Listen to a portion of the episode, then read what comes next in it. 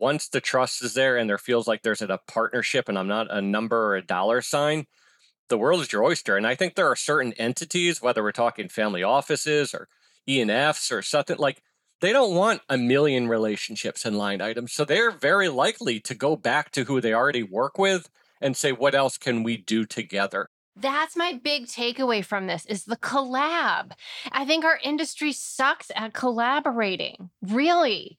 Inter-boutique, but what you hit on is even more important, which is with your allocators, with your clients. You can launch funds with them. If they want something and it fits into what you do, they will help you stand up a fund. You don't have to go find a seeder. You don't have to go give up economics to some group. Just work with the people that you're already working with to see what else you can do. That is the definition of a true fan, that when you create something they are in, they want to know about it. Hey, my name is Stacey Havener. I'm obsessed with startups, stories, and sales. Storytelling has fueled my success as a female founder in the toughest boys club, Wall Street. I've raised over $8 billion that has led to $30 billion in follow-on assets for investment boutiques. You could say against the odds. Yeah, understatement. I share stories of the people behind the portfolios while teaching you how to use story to shape outcomes. It's real talk here. Money, authenticity, growth, setbacks, sales, and marketing are all topics we discuss. Think of this as the capital raising class you wish you had in college, mixed with happy hour. Pull up a seat, grab your notebook, and get ready to be inspired and challenged while you learn. This is the Billion Dollar Backstory Podcast. Today, we're going to bust a myth wide open.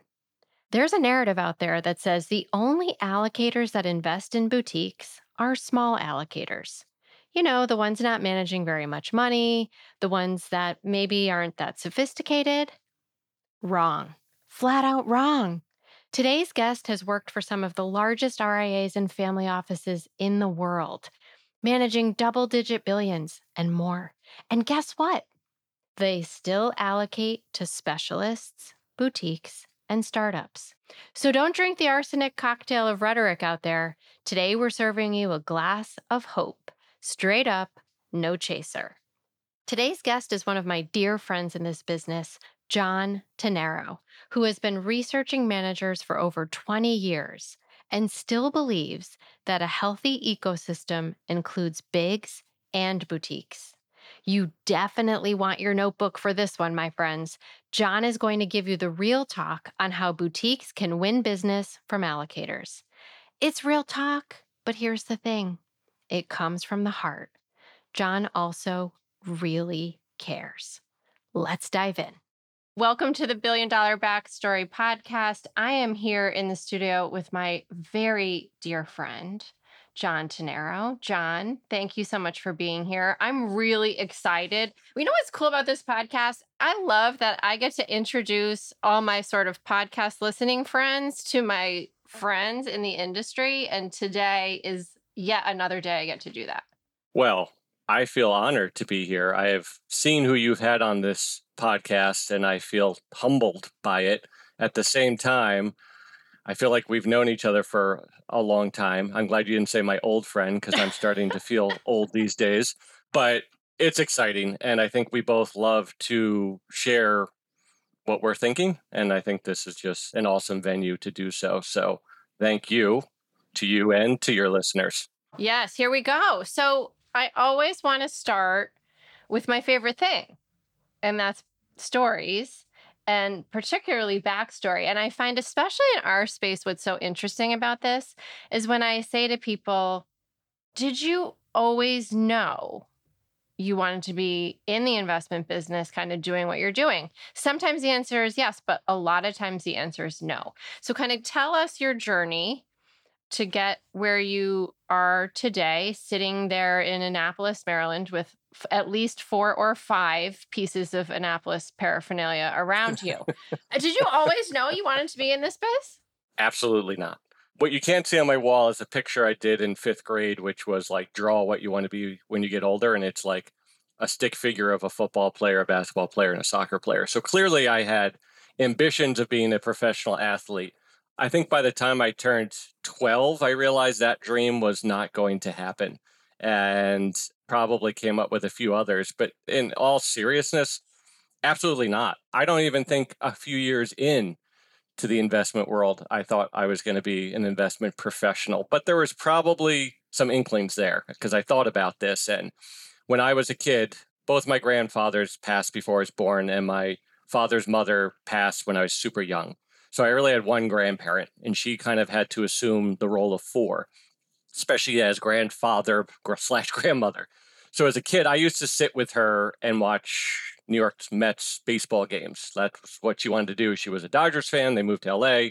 She became a Mets fan, and I would just sit with her. And two things kind of came out of that. Watching very specific details about the game, which later translated into stats. Every morning, the next day, I would read that one page that was in the sports page that had every stat, the standings, the batting averages, field goal percentages, all that stuff. And it just stuck with me. I still remember records and scoring averages and things, and it just stuck with me. So clearly there was some sort of statistical piece to it. The other nice thing was my grandmother, would share parts of history with me during games almost subconsciously because I was always drawn to things in history that I just didn't know about. So she would share about an experience she had at a game, something that she looked at during the game. She would point out certain things during the game, not to teach or coach me, just kind of as an observer. And I just have always been a sponge and soaked it in. So I think when I look back to there, that was probably an early sign of like something was there. And then fast forward to college, like so many of us in my Gen X, we got there and it was like, I'm going to go into business, which is like the most broad thing in the world. And one of the classes I had my first semester freshman year was economics. And at Fairfield University, where I went to college, the economics path was in a separate school than the business school. So my advisor basically said, and who was an economics professor, if you want to get into economics, you actually have to switch schools and kind of you'll have a different set of electives. And I did. And what I really liked about economics was I felt like business was all math and science. And economics was that, but also art and history. And it had that kind of combination of the two, because when you really think about economics, it isn't just math and science. There is a perspective of it, learning from the past, thinking about the future, and how you kind of envision things and kind of prepare for things and how important that is. And then the next semester, I took a class, which shows you how dated it is, but it was called Microeconomics in Third World Countries, which we now refer to as emerging market countries. But in the late 90s, it was called Third World Countries. Boy, have we come such a long and short way. But it was such an interesting class because it taught me like how different things were in other places. This is really before globalization really kicked off. This was before there was really the internet, so we didn't really have access to this. And I was learning about countries like Egypt and so forth. And, that was my country that I was assigned to do this whole kind of report on, and just being like amazed of like, they can't just turn on the faucet and water comes out, and, like these simple things. And then how it actually impacts their economy, their government, their society, their culture. And it just rang so like, huh. So those are two kind of big things. I mean, then there's always the little things, right? Like walking along a path at my parents' house and seeing random trash on the side of the walkway and just being like, it took somebody just as much effort to throw this out of their car than it was to just keep it in their car. And that's kind of where a little bit of the environmentalism started, or, little things like that really weren't gearing me up to be an investment professional, but clearly was getting me to be an investment professional with kind of this alternative also kind of agenda, which I'm sure we'll talk about, but also gets into a little bit more of my ESG sustainability background. But one final thing I'll say is, I actually have a pretty ordinary story. Like I don't have that kind of massive inflection point, but I think what's up here has always been abnormal or not the normal. I've always kind of challenged status quo, challenged authority, but not in like a negative way. But, my parents very quickly learned the easiest way to get me to clean my room wasn't saying clean your room, John. It was finding some other way that was more incentivized. So I've always kind of believed in principle, believed that there isn't one side of the coin, there's many sides. And I think that has been always really applicable and helpful in the investment world, and especially what I've done for the majority of my career. Great. I'm going to challenge you on one thing, though, because I'm your friend. Everybody's story is way more interesting and way more magical than they think. It seems ordinary to you because you lived it. And so I have, like, one of my unique abilities is being able to sort of pull that story out of people. And I want to come back to something that you said, but I want to set the stage a little bit too. So for people who don't know you, and they'll learn more about you in the intro, but one of the places where we bonded was over boutique managers, because it was a passion for you. And obviously it's a passion for me. So I want to talk about that, but there's a layer down for you in your story. And I think what's interesting for me is that you mentioned sort of this purposeful investing and ESG and impact investing, which has always been important to you. Now, here we sit. You are a white male. You fit a lot of the stereotype of this biz, right? And yet, the part of the industry that really, really has always lit you up is something that is kind of still very much in the fringe, so to speak, right? That sort of rebel part of the biz.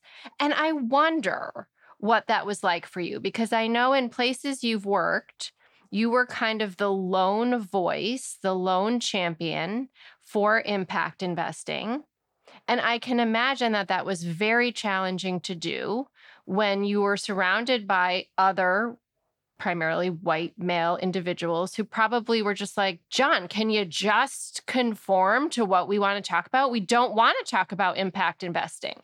Whew, yeah, it's been an adventure. I mean, I think even going before the purposeful investing, it might have been my first investment manager meeting. And I think I was at NEPC, and I won't name the investment manager, but during the meeting, they were telling us in particular, me, we're buying Enron and we're buying it and we're keep buying it and it's a right thing to do. And this is, you know, now we look back and realize what a terrible idea. But at the time, it wasn't completely cratering, but it had a bad stretch. And I just remember, like, having the courage to say, like, what point do you pull out, you know, do you pull the shoe kind of thing? And I was basically explained that, like, I'm too young to understand.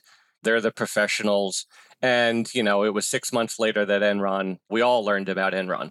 That's not a story to kind of like, see, I was right, they're wrong, but it resonated with me of it's so important to pause for a minute and to really kind of zoom out a little bit and say, like, what's happening here? Like, why are we just so willing and ready to accept what we hear as truth? And I think, you know, part of the middle-aged white guy in our industry is, you know, a lot of the ways we do things have just been passed down. It's how we've learned.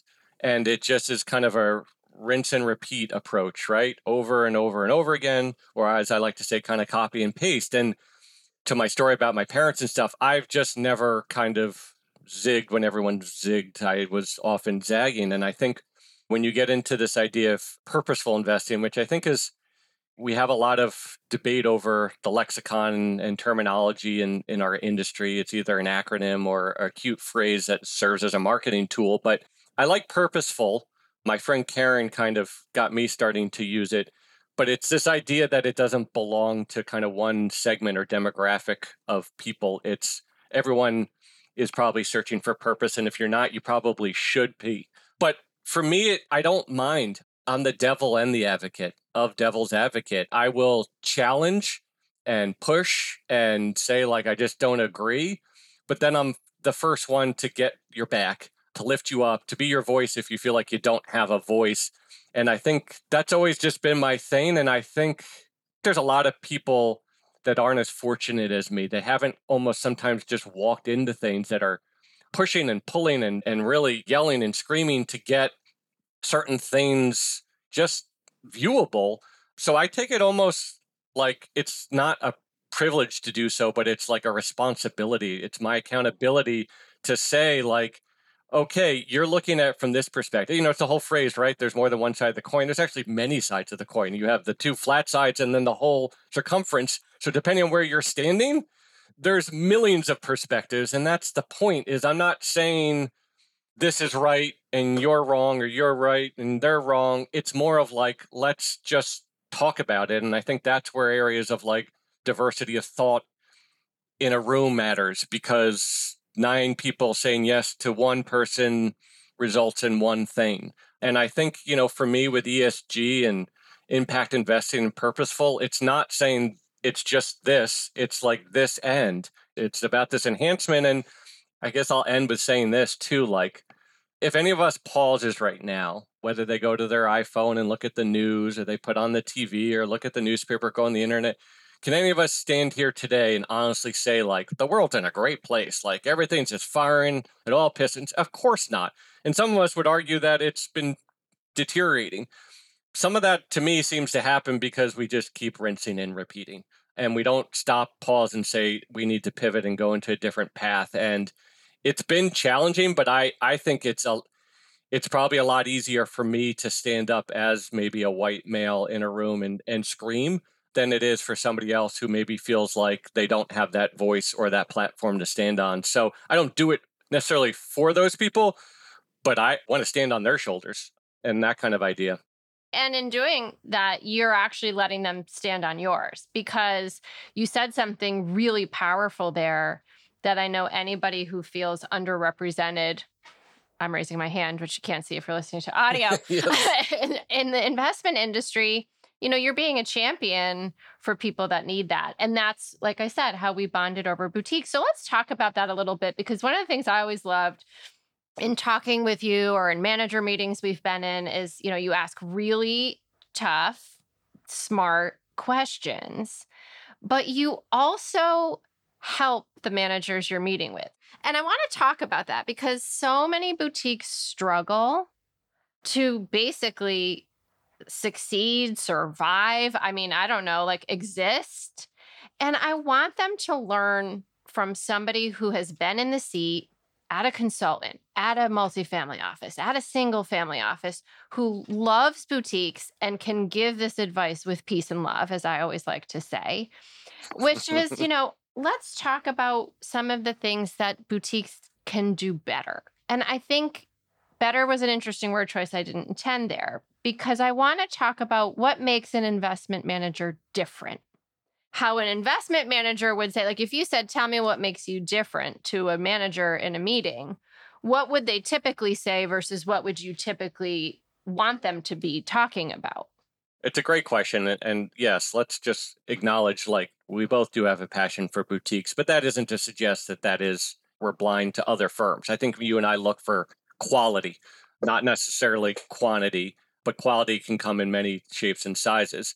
I think different is super important, but different why, not different what, and different how. And that's my two questions. Most questions seem to be asked in our industry is the what and not the why and the how. And the why is so important, right? Like, why are you being different? I think for a lot of firms, different comes across as not as different as they think, right? Our portfolio is a little bit more concentrated, or we have a couple more people doing this, or we have this small kind of tweak that does that. And it sounds different. Like you said, our backstories, we think are, but they are unique and they are different. And I think that's the point right there, is like, how have you personalized it? For me, firms that understand their identity, that have conviction in their identity, they trust their process, they have faith in their process, they have faith in what they're doing, then it starts to come out and it starts to look differently, because then they're starting to say things maybe I haven't heard before, or are willing to kind of perceive things in a different way. We've been taught this is how investment returns are supposed to be. This is how we're supposed to look at risk and volatility. This is how we look at allocation. And the same people that kind of challenge that and say, well, you know, this is how we think about it. And we're okay with playing outside the box a little bit, because we think that is our opportunity. Because let's be honest, you know this better than any of us. Like, there's a lot of asset managers out there, right? More than we would ever need for everybody. So to kind of get in the game and be like, I want to be like them, or I'm not really sure who I want to be, you're probably already lost, right? Like you're not going to kind of stand out. And as a boutique, you're already kind of fighting with one arm behind your back because you don't have massive resources. You don't have the ability to shout and have people hear you. You have to almost be intentionally, which is a word I will use over and over again, intentionally, unique, and realize that you're not trying to be everything to everyone. You're doing what you do, and you're okay with the fact that might be one out of every 20 prospects, one out of every 50, one out of every 100. And I know that's a risk, right? Like we're in a game where AUM does matter, but at what cost and at what extent are you doing it? So I think for me, I look for firms that are different, not on what they can show me in a brochure or a fact sheet or a presentation or a performance return, but what they can share with me. And I know we'll probably talk a little bit more about that, but it is that more human aspect that I think differentiates firms. And again, I think boutiques have to be willing to have reasonable and rational expectations. And the answer might at the end of the day be, this isn't going to happen. Or maybe we need to collaborate with another small firm and make one firm, because if there's 15,000 firms out there, the mom and pop investors aren't going to hear of 99% of them. And the financial advisors are only going to focus on 10% of them. You never get to somebody who gets to 100% of them. So I think there isn't a perfect recipe to stand out, but I think you can start to sense when you're hearing something different. And maybe that's looking in different asset classes, different types of ways of doing things. And that isn't super popular. Like, we don't need another large cap strategy, to be honest. There's an unlimited amount. So maybe like if you're a boutique, you're like, that's not our starting point, or maybe that's just not our opportunity set, because we're not only going against other boutiques who've already been here, but the bigger firms and then the passive firms. And it's just like, you have to be honest with yourself and say, like, where's the opportunity? But I think refreshing and fresh kind of hearing things for somebody who's been doing this for almost 25 years, like it doesn't happen often, but when it does, I get the adrenaline pumps and the passion kind of re-enters the discussion, and it's exciting for me. So, I could go on and on about this, and I'm sure we'll talk more, but I think that's kind of initial thoughts.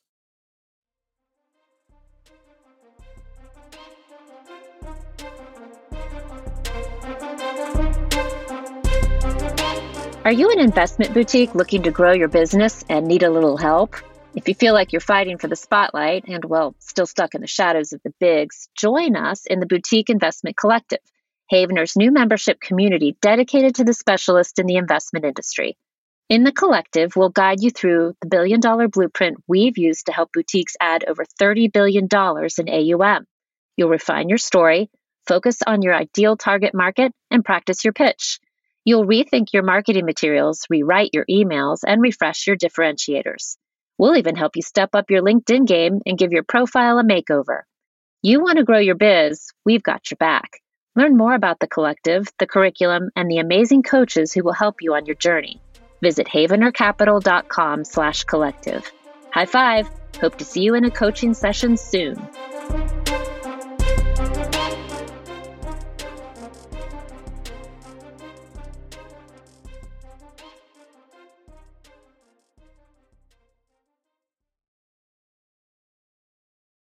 So many things there resonate with me. And what I really want listeners to hone in on here is specialization. And we really have to work with our clients on this sometimes, because they break out of big firms. And what does a big firm have? Every flavor of everything, right?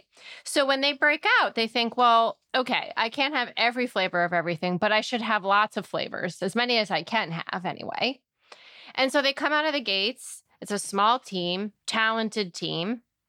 And instead of picking one thing, they're like, one thing, what if that's not right? Let's pick like three or four things. And to me, having been in meetings with people like you, I'm like, but you're just mucking it up. Pick the one thing you're really good at.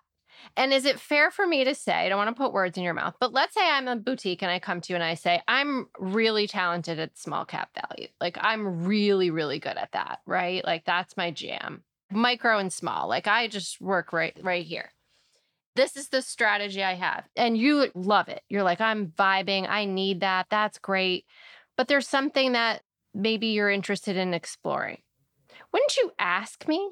Wouldn't you say, oh, like, I know you have that. How far will you let the names run up? Like, am I going to catch some mid-cap in there? Or is this really going to just be, have you ever run a strategy where you let it run a little bit farther? Because we don't want to have to sell you when it hits, you know, $1.5 billion market cap and we have to find somebody to take mid-cap. We'd rather have our small cap manager run a little and maybe our large cap manager come down in market cap. Whatever, I'm making it up.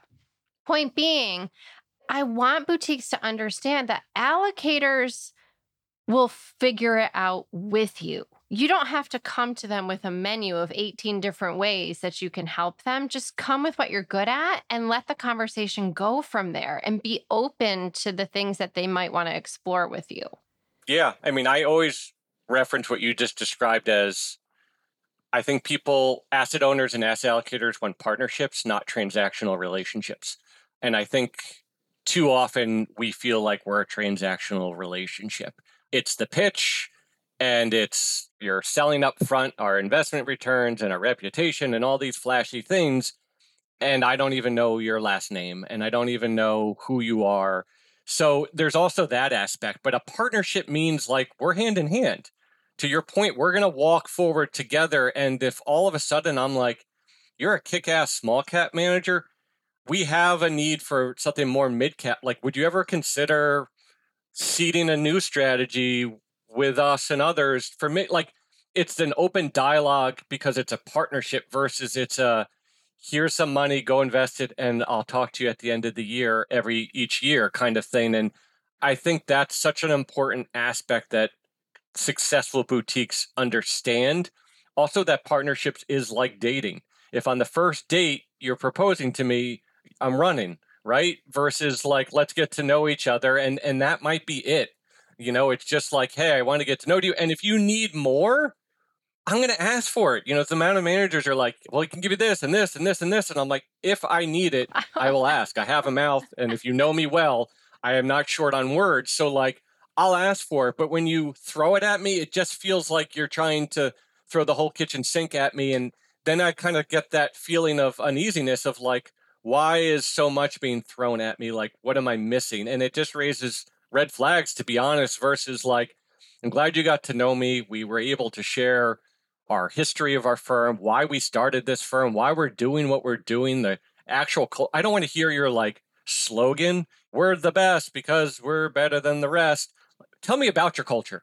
Details. Why do people want to come? Why did you come to work here? Why are you still working here? What's going to keep you working here? You know, again, I know we're getting into some of the qualitative stuff, but it's like, that is authenticity, that's intentionality, but that's also a personal partnership that the door can open wider, but you have to knock on the door and get them to even open the door, right? So I think that's such an important yet probably underappreciated. And I know, you know, I won't speak for you, but like that's what you've been doing for long before even probably we met. Like it's been your thing of like, I mean, that's part of this whole story aspect is like, part of the story is like, now we like trust each other because one final thing I'll say, because I'm over talking again, but like, there's a lack of trust in this industry from the investor standpoint, from an allocator standpoint, from an asset manager standpoint. There's just like a cycle of kind of who do we trust? How do we trust? And again, building trust doesn't happen overnight. It's earned and it's earned over time. And I think once the trust is there and there feels like there's a partnership and I'm not a number or a dollar sign, the world is your oyster. And I think there are certain entities, whether we're talking family offices or ENFs or something like, they don't want a million relationships and line items. So they're very likely to go back to who they already work with and say, what else can we do together? That's my big takeaway from this is the collab. I think our industry sucks at collaborating, really. Inter-boutique, but what you hit on is even more important, which is with your allocators, with your clients. You can launch funds with them. If they want something and it fits into what you do, they will help you stand up a fund. You don't have to go find a seeder. You don't have to go give up economics to some group. Just work with the people that you're already working with to see what else you can do. That is the definition of a true fan.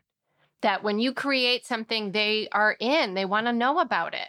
And you know what else is an added benefit to all of that, which I think is, if you were ever to ask me, like, what is another thing that I would advise boutiques to do? I think when you've built trust, you've built a partnership, you've built this collaboration with your allocators and asset owners. One of the things I think that managers don't do enough of is challenge back, to demand more. Why didn't we get this? Don't tell me because, like, here's a top line reason or the investment committee voted again. Really, like, I want to know because this is what will help me so that I can get better. And if you have that partnership and that trust, you're going to have more confidence to do so versus if I, like, don't really know you, you're going to have this fear of, like, well, now I burned that bridge and I'm never going to get back in. But as an allocator, like, I want to be challenged. And I don't think we do, because I think a lot of decisions are made often not for the right reasons. And the manager needs to know that so that they're not making these kind of false assumptions of, like, well, we didn't get it because XYZ firm is flashier and they have more resources, or we didn't get it because we weren't enough of it. Like, don't guess. Go find out why and demand and say it's worth burning part of the bridge to find that answer, because now we can either adapt to these feedback or realize that was an opportunity we never wanted in the first place, and good riddance kind of thing.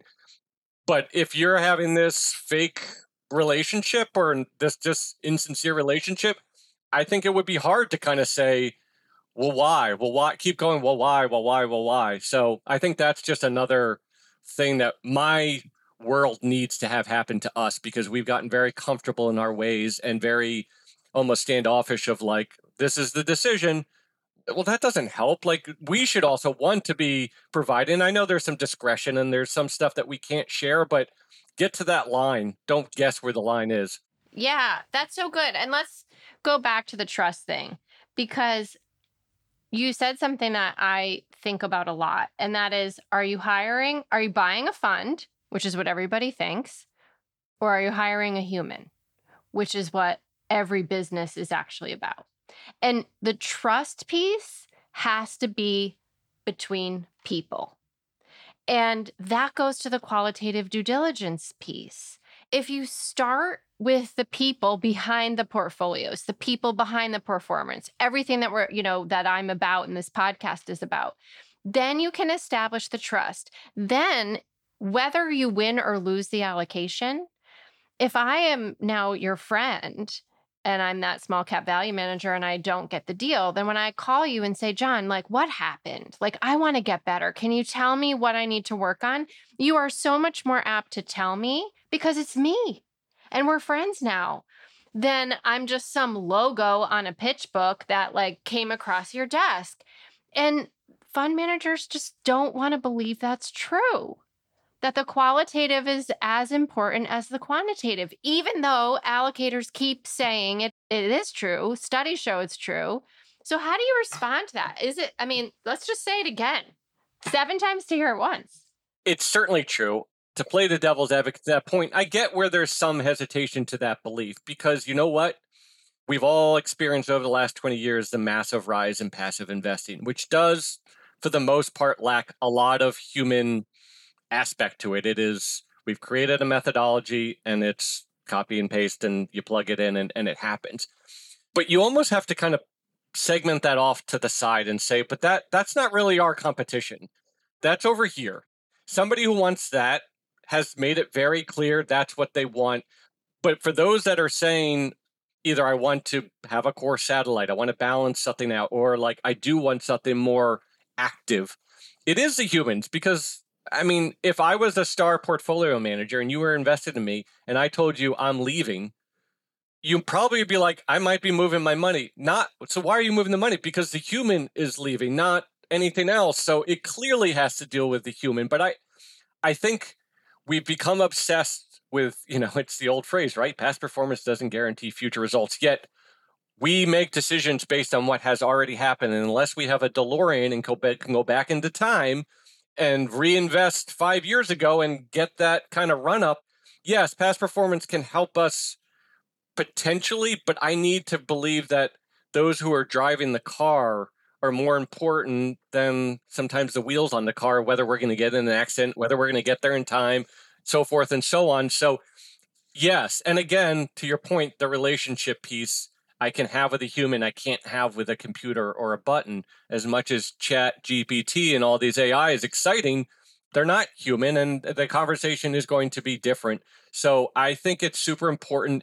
It doesn't mean you ignore the quantitative stuff, and it doesn't mean we do. And again, I'll be honest, there are a lot of me's that is where decisions are being made. I see it all the time where it's like, well, the correlation's too high. And I'm like, but you're using, don't let data drive the decision. So part of it is back to what we were just saying before, like accept the fact that there's a human piece to it, but then also challenge us that aren't focusing enough or prioritizing that as well, because we're often making decisions on 5-year correlations or here's the standard deviation of the last 10 years. And I'm like, but what happened during the last 10 years?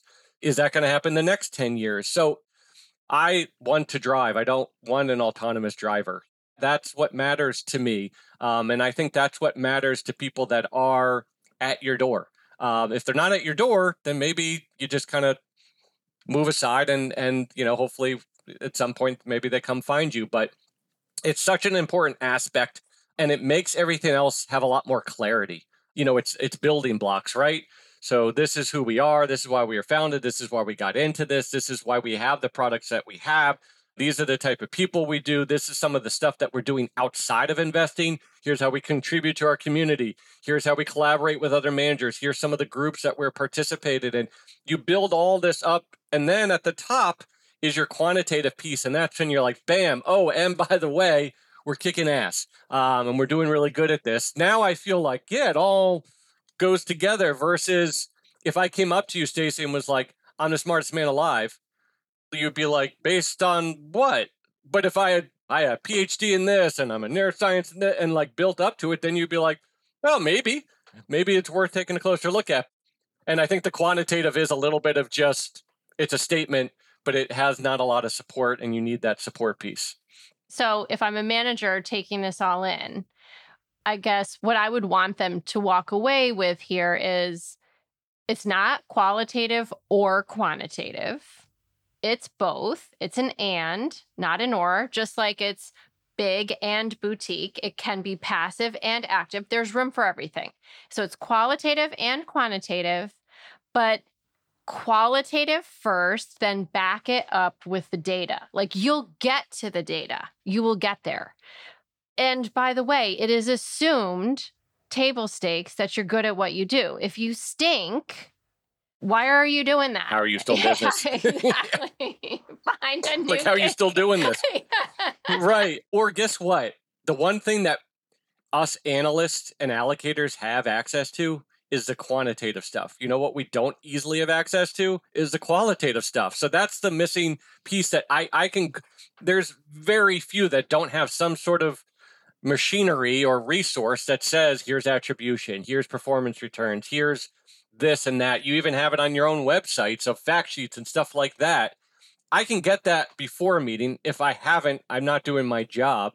It's that other stuff that I can't find. And even if I read, you know, your mission statement online and your philosophy, I want it to be alive.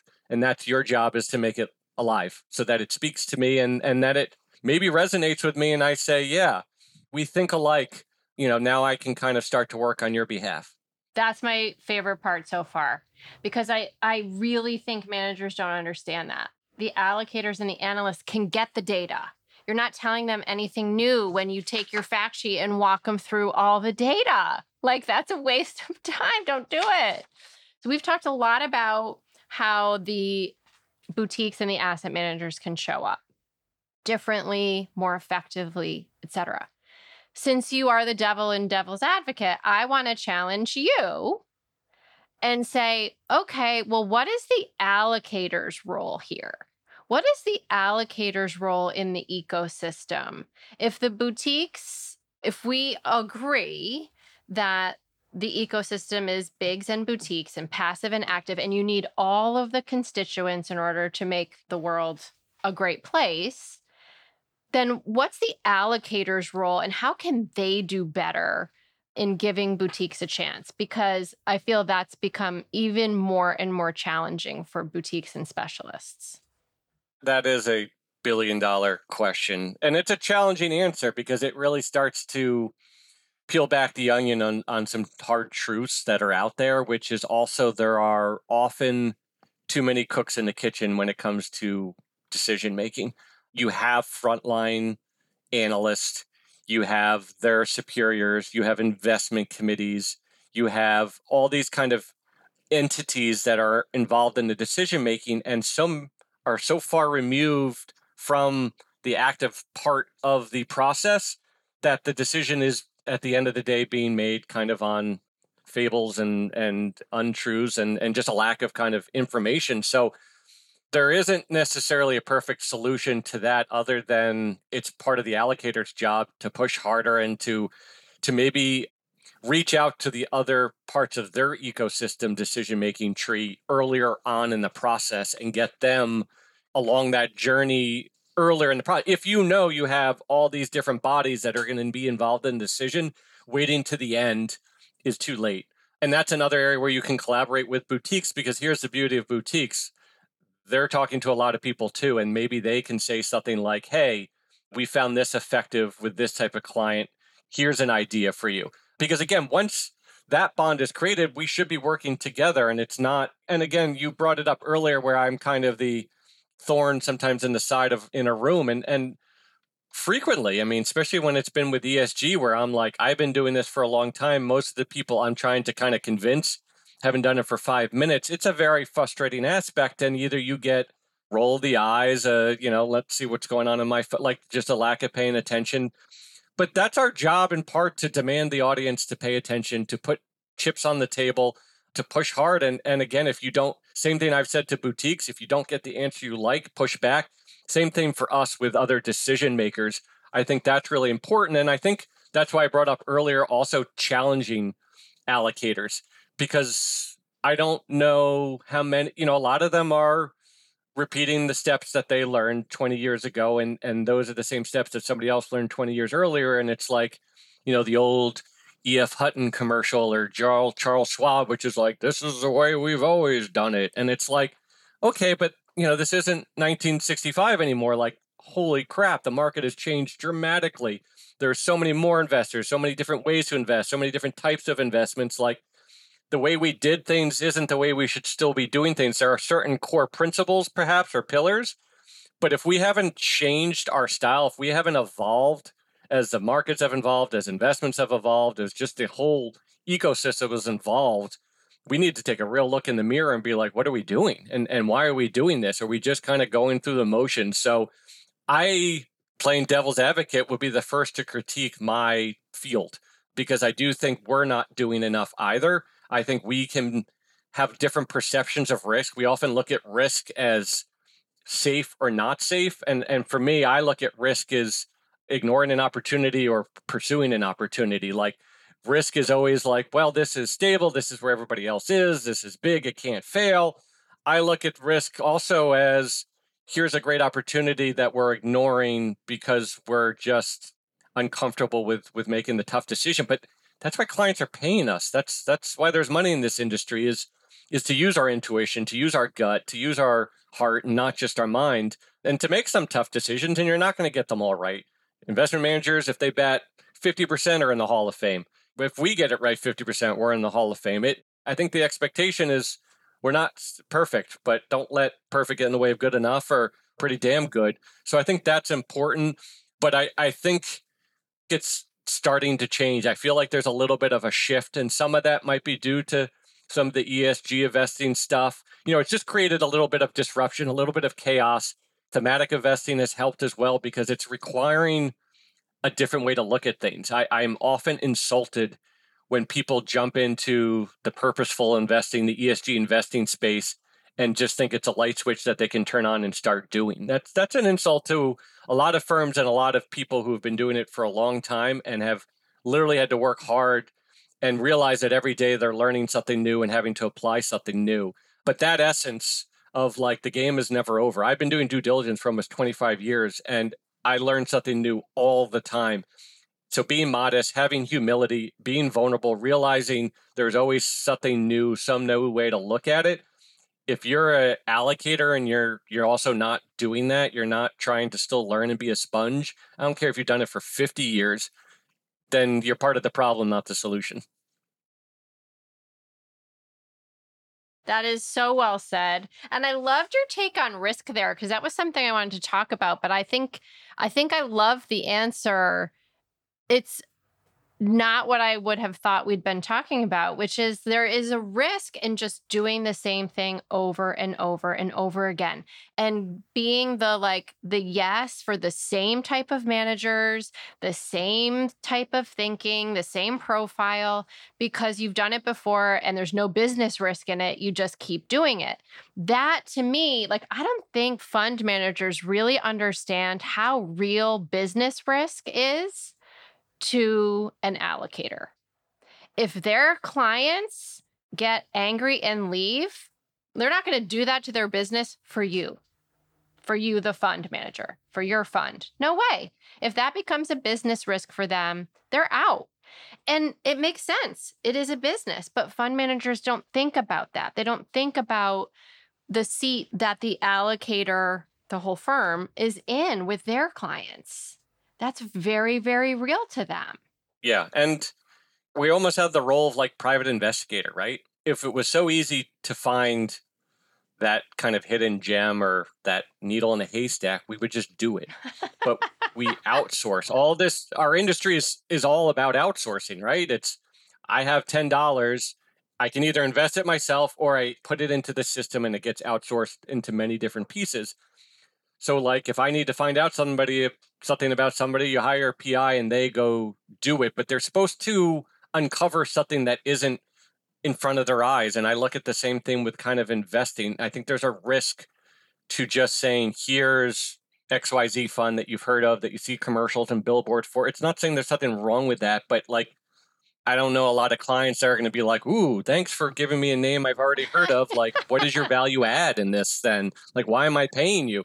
So there's a risk from an allocator standpoint to rinse and repeat, which I know I'm rinsing and repeating as a phrase, but it's you have to have a little bit of that, right? It's balancing that risk of, let me give you something that is outside the box and is different and might make you at first uncomfortable, but let's talk through it and let's see why this might actually be that diamond in the rough or that needle in the haystack.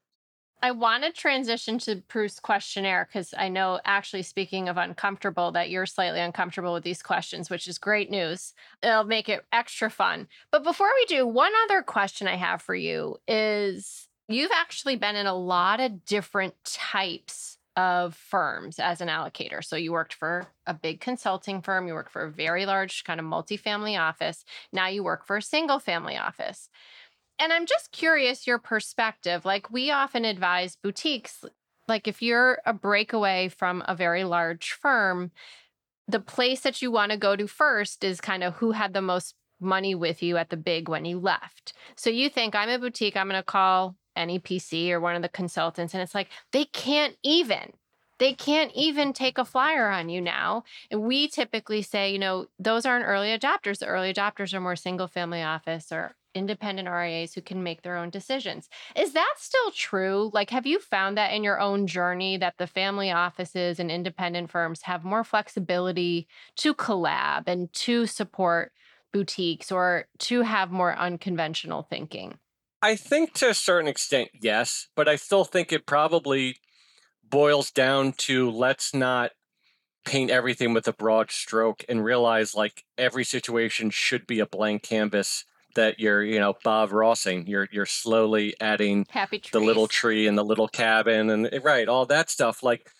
Yeah, for the most part, there's some trends that exist for a reason, just like there are stereotypes at risk. There's got to be a little bit of truth to it. But yeah, I think more of what you're kind of getting to is if it feels natural or immediate to go that way, again, pause, because is that just because it seems easy and it's the kind of quickest way to get from point A to B?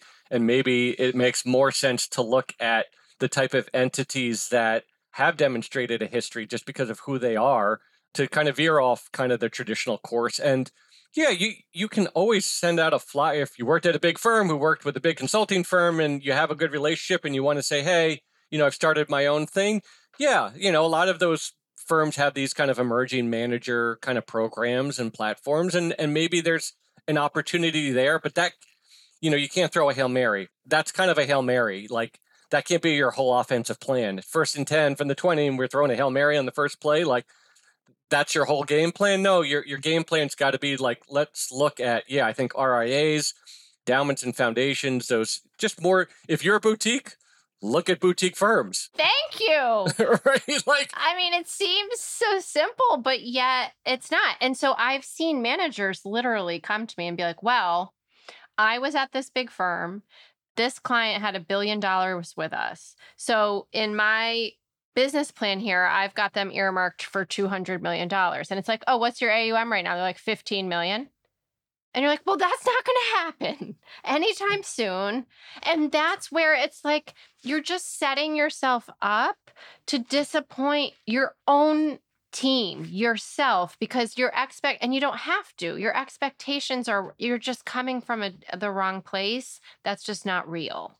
That's not really going to happen. And think about it. If the large asset manager loses a $200 million allocation, they can almost do this. If a boutique loses $200 million, you're on life support. So go find the stickier asset places, right? Where maybe it is singles and doubles. It's the same phrase we use with how you invest. Like, singles and doubles can lead to a Hall of Fame career. And I know I've overused my sports analogy allocation for the day, but the truth of the matter is like, you're trying to build on singles and doubles, find firms that kind of allocate in singles and doubles, and then you'll get bigger. And even though I hate a lot of the kind of industry trademark standards of 3 years and $100 million, because I'm like, that ignores possibility and potential.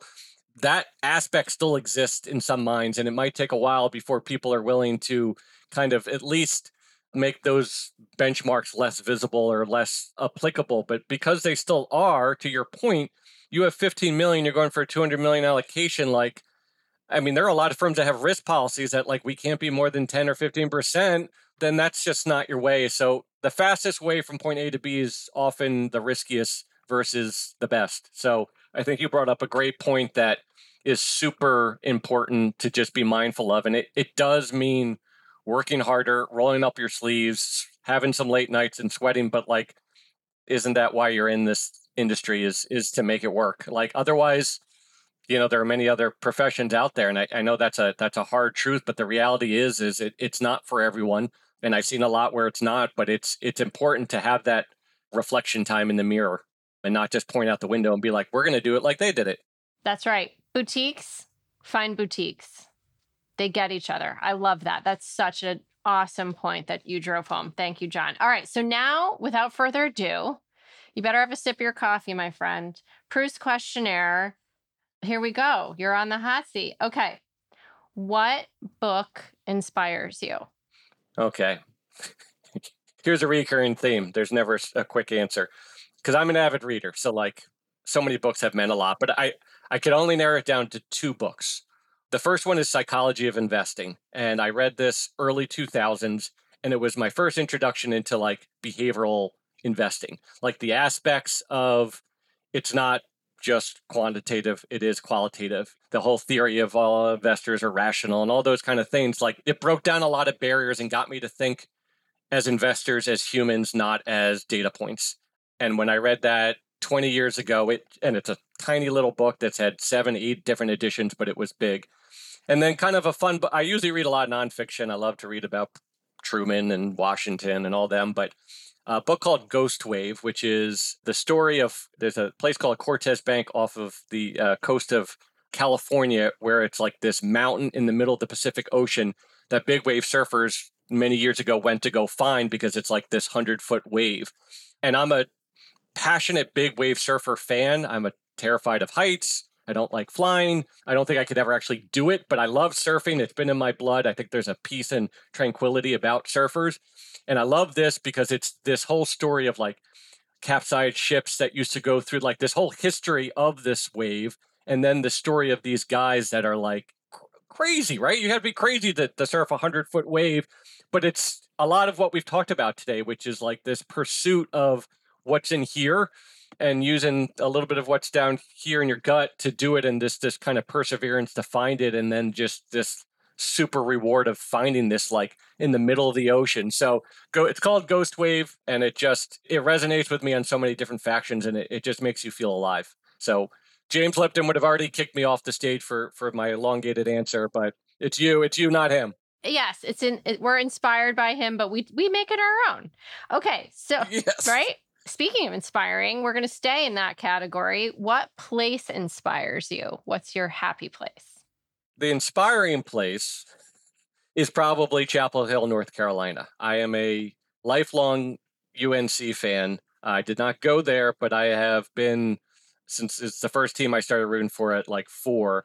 And every time I go there, which is as often as I can, you see me like levitated. I'm almost floating when I'm on campus, when I'm walking along Franklin Street. So it's a place that just makes me feel alive. But my happy place is, and this is going to be corny, but it's obviously in Annapolis, usually with my best friend, my oldest dog, Bruce, anywhere next to me. So I could be on a boat with him, by the pool with him, sitting on the couch with him. My happy place is where I am, which is why there's Annapolis everywhere here. That I kind of found a place where I put my anchor down, and it's a place I think I've always been looking for and finally kind of live. So I am truly thankful and have such gratitude for finding my home here. And, it does truly make me happy. And when I leave it, I can't wait to get back to it.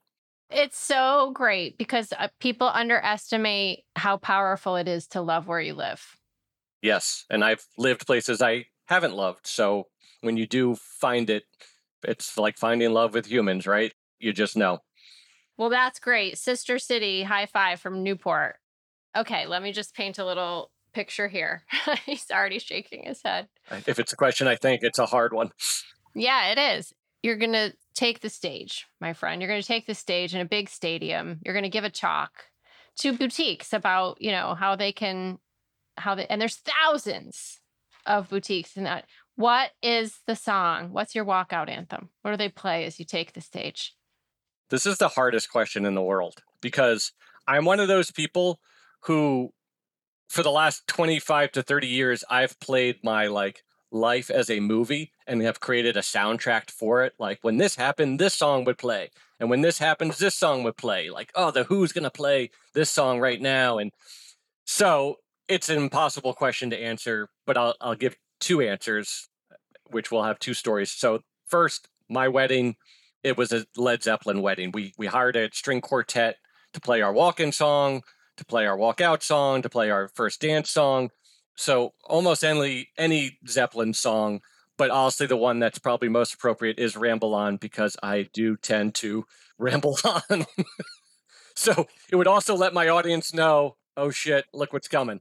Cancel your dinner reservation because we're going to be here a while. Yeah. I know it says an hour, but this whole introduction will be an hour. The second song is a little more melancholy, but one of my best friends, Kevin, passed away 10 years ago, and it was sudden, and it sucked, and it still sucks. But afterwards, we wanted to put together kind of like a little video documentary. So me and my friend put it together, and same of the story of my life. We had all these videos and pictures we created, and my contribution was putting songs to pictures and videos. And one video we have of him is he was taping himself driving down the highway with his glasses on. This dude was the coolest cat in the world. And he was playing Long Way to the Top by AC/DC. It's a long way to the top to rock and roll. It's a great song. It reminds me of him who has been here every day since he's left. But what isn't it an applicable song to what we've talked about today, especially about boutiques, because it is a long way to the top. But if you want to rock and roll, this is what you got to do. So that would be another song. Thank you for sharing that. And I applaud your vulnerability because I know that's not easy to talk about. So thank you for sharing that. You're walking the talk, my friend. Okay, switching gears a bit. What profession other than your own would you like to attempt? Anytime before the last 10 years, I would have said like sports writer, but sports have become a little bit less of a thing for me. I actually would be like a therapist, not like a psychiatrist where I have to like, but like a therapist. Like I like to hear what's going on with people and see if I can talk with them through it. Like, I used to think that meant like working in HR or something like that, but it would be talking with people and seeing if I can talk through things and help them. So I think it's a really important thing, mental and physical therapy, but I don't think I'd be a very good physical therapist, but I think I could be a pretty damn good mental therapist, but we'll see. I love that. That was a surprising answer. See, this is why this is a thing, right? Because we're learning so much about you. Okay, what profession would you not like to do? Politician. That comes up a lot. Probably not surprising. Yeah. In my heart of hearts, I'd love to put a bulldozer to the wall, but I don't think I could play the game that so many have to play. It's a game of facade, not a game of facts, and I just couldn't do it anymore. But, you know, the second answer would be I'm a child of two teachers, and my wife is a child of two teachers, and we both love and appreciate teachers, but it is such a hard profession right now, the responsibilities that are put upon teachers. I thought about it even years ago of like, I should get into that profession. It's in my blood. I'd love to do it. But then I'm also like, am I just walking into a trap? So I don't want my answer to come across as I don't love teachers. My best friend's a teacher, but what a hard profession. But politician would be definitely it because it's just so ugly now. Yes. Both very, very well said. Okay, last, but certainly not least, what do you want people to say about you after you've retired or left the industry? Oof. Probably something along the lines of like, wow, that was an honest one. He didn't give a f- that. That's so great. And how empowering to like live that every day, because then and it's kind of like full circle here. We're sort of ending where we started, which is, I bet there's a lot of people who worked with you that said that and still say that. And I think you can speak to this as well. Like, I don't want to confuse that as I don't care. I probably care too much, but I don't care about the things that we really shouldn't care about. And I do care about the things we probably don't care enough about. So it is kind of like, my wife always says, like, sometimes just tell people what they want to hear. And I'm like, I just don't have that in my DNA. I tell them the truth. My candor is my strength, but also my weakness. But, you know, I think that's why people would just say, wow, that was an honest one. Well, for all the people who appreciate having an honest one in their network and in their ecosystem, where can people connect with you, follow along? Like, what's the best way to get into John Tennaro's world? I've kind of reappeared back on LinkedIn. I think me and you both agree it's such a wonderful tool. It's not social media. And if we are using it as that, we're not using it right. But I really want, you know, I'm trying to be more contributive and participating, but I think it's a great spot. That said, listen to this podcast. LinkedIn isn't an open invitation to send me a cold call through a message or say like, hey, I don't know who you are, but here's my product I'm selling you. Like, if you want to reach out and say, hi, I'd love to talk and connect and, you know, learn about you and you learn about me. And if that's the end, great. But if you're coming to me pitching, I don't have a bat in my hand. I'm not swinging. That's brilliant. And you heard it here first. Don't pitch slap John in his LinkedIn DMs. It's not going to get you very far. People first. Well, my friend, what a pleasure. What a great opportunity for all our listeners to get a chance to know you. And the advice has been priceless, as it always is, and honest. So thank you.